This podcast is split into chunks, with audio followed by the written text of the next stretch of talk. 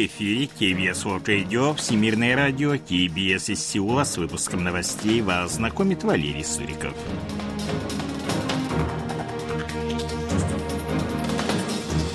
Основные темы этого выпуска Совбез ООН обсудил ракетные пуски Северной Кореи. Северная Корея высоко оценивает запуск ракеты «Хвасон-18». Южнокорейские политические партии согласовали бюджет на 2024 финансовый год.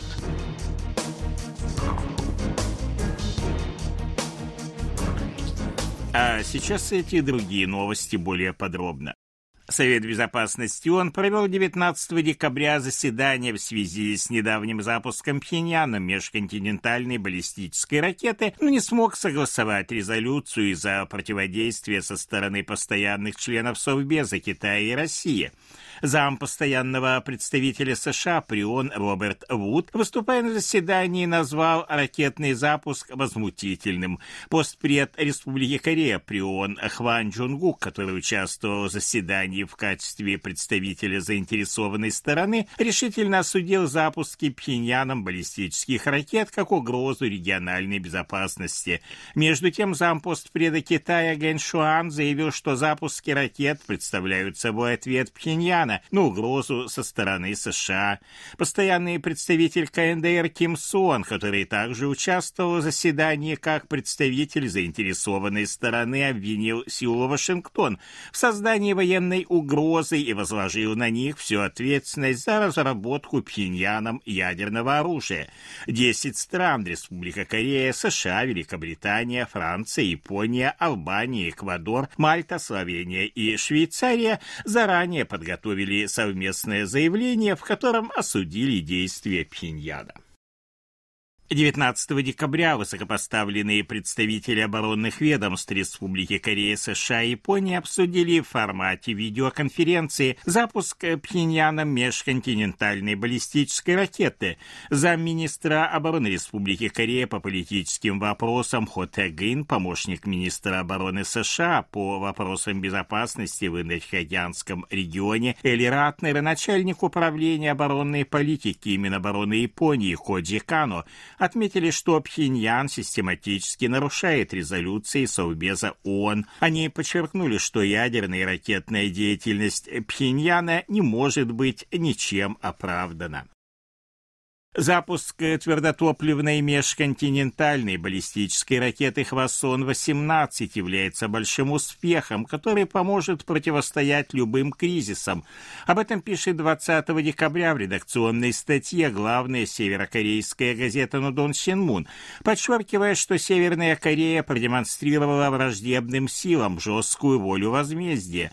Страна приобрела возможности для решительного противодействия любым военным кризисам с помощью разведывательного спутника и межконтинентальных баллистических ракет, пишет Нодон Синмун.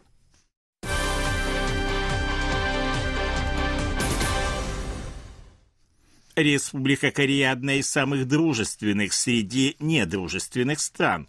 Об этом заявил новый посол России в Республике Корея Георгий Зиновьев в интервью российскому изданию «Коммерсант». Он особо отметил, что российская сторона, несмотря на расхождения в оценках текущей международной ситуации, настроена на совместную работу и сохранение потенциала взаимодействия с Сеулом, а также на создание условий для его дальнейшего развития.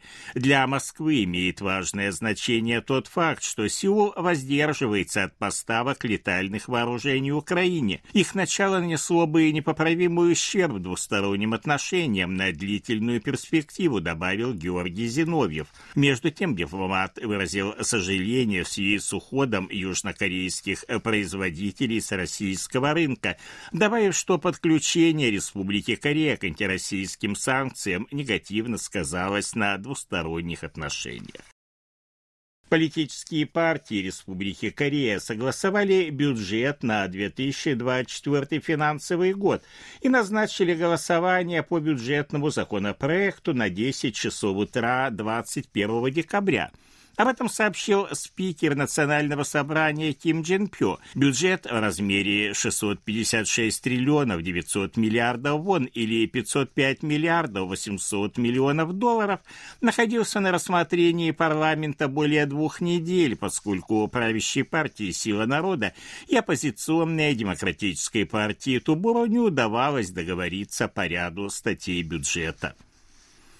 Инфляция в Республике Корея продолжит снижаться и к концу следующего года достигнет 2%, однако ее снижение будет медленнее, чем ожидалось первоначально, сообщили 20 декабря в Банке Кореи.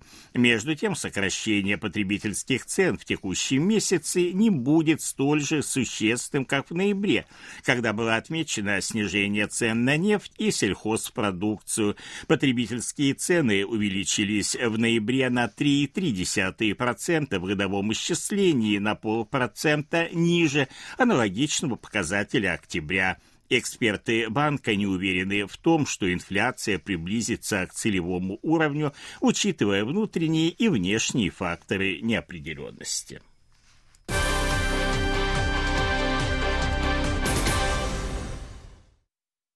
Республика Корея заняла второе место по экономическим показателям среди 35 стран, членов Организации экономического сотрудничества и развития, уступив первое место Греции. Такие результаты приводятся в ежегодном рейтинге британского издания «Экономист». Оценка проводилась на основе комплексного анализа пяти ключевых индикаторов, включая базовый индекс потребительских цен, темпы роста инфляции и воловой внутренний продукт. Республика Корея продемонстрировала невысокий рост ВВП на уровне 1,6%, а рост занятости составил лишь 1,1%. В то же время страна отличается низким уровнем базовой инфляции, составившим всего 3,2%.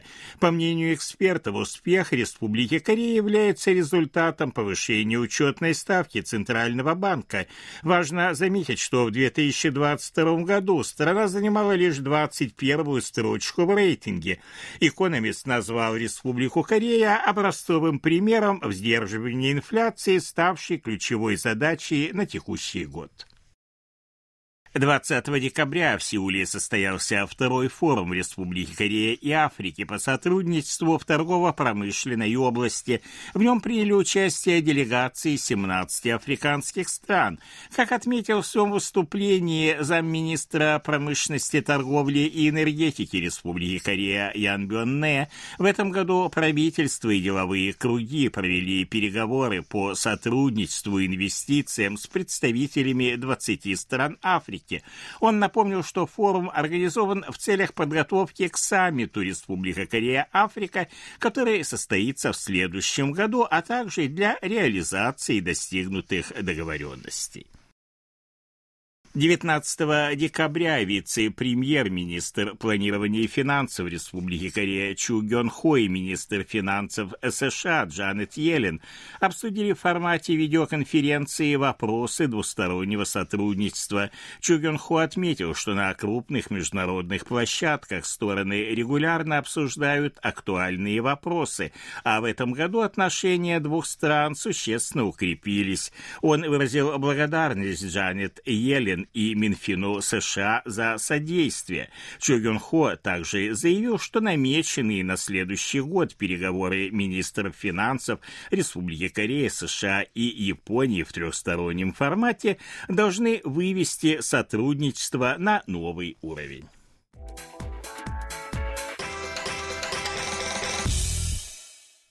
о ситуации на бирже, валютном курсе и погоде. Главный индекс корейской биржи Коспи составил по итогам торгов 2614,30 пункта. Индекс биржи высокотехнологичных компаний Косдак 862,98 пункта. Валютные курсы 1299 вон за доллар, 1424 воны за евро. В Сеуле переменная облачность, холодно, температура воздуха ночью до минус 15, а днем чуть теплее до минус 5 градусов. Это были новости из Сеула.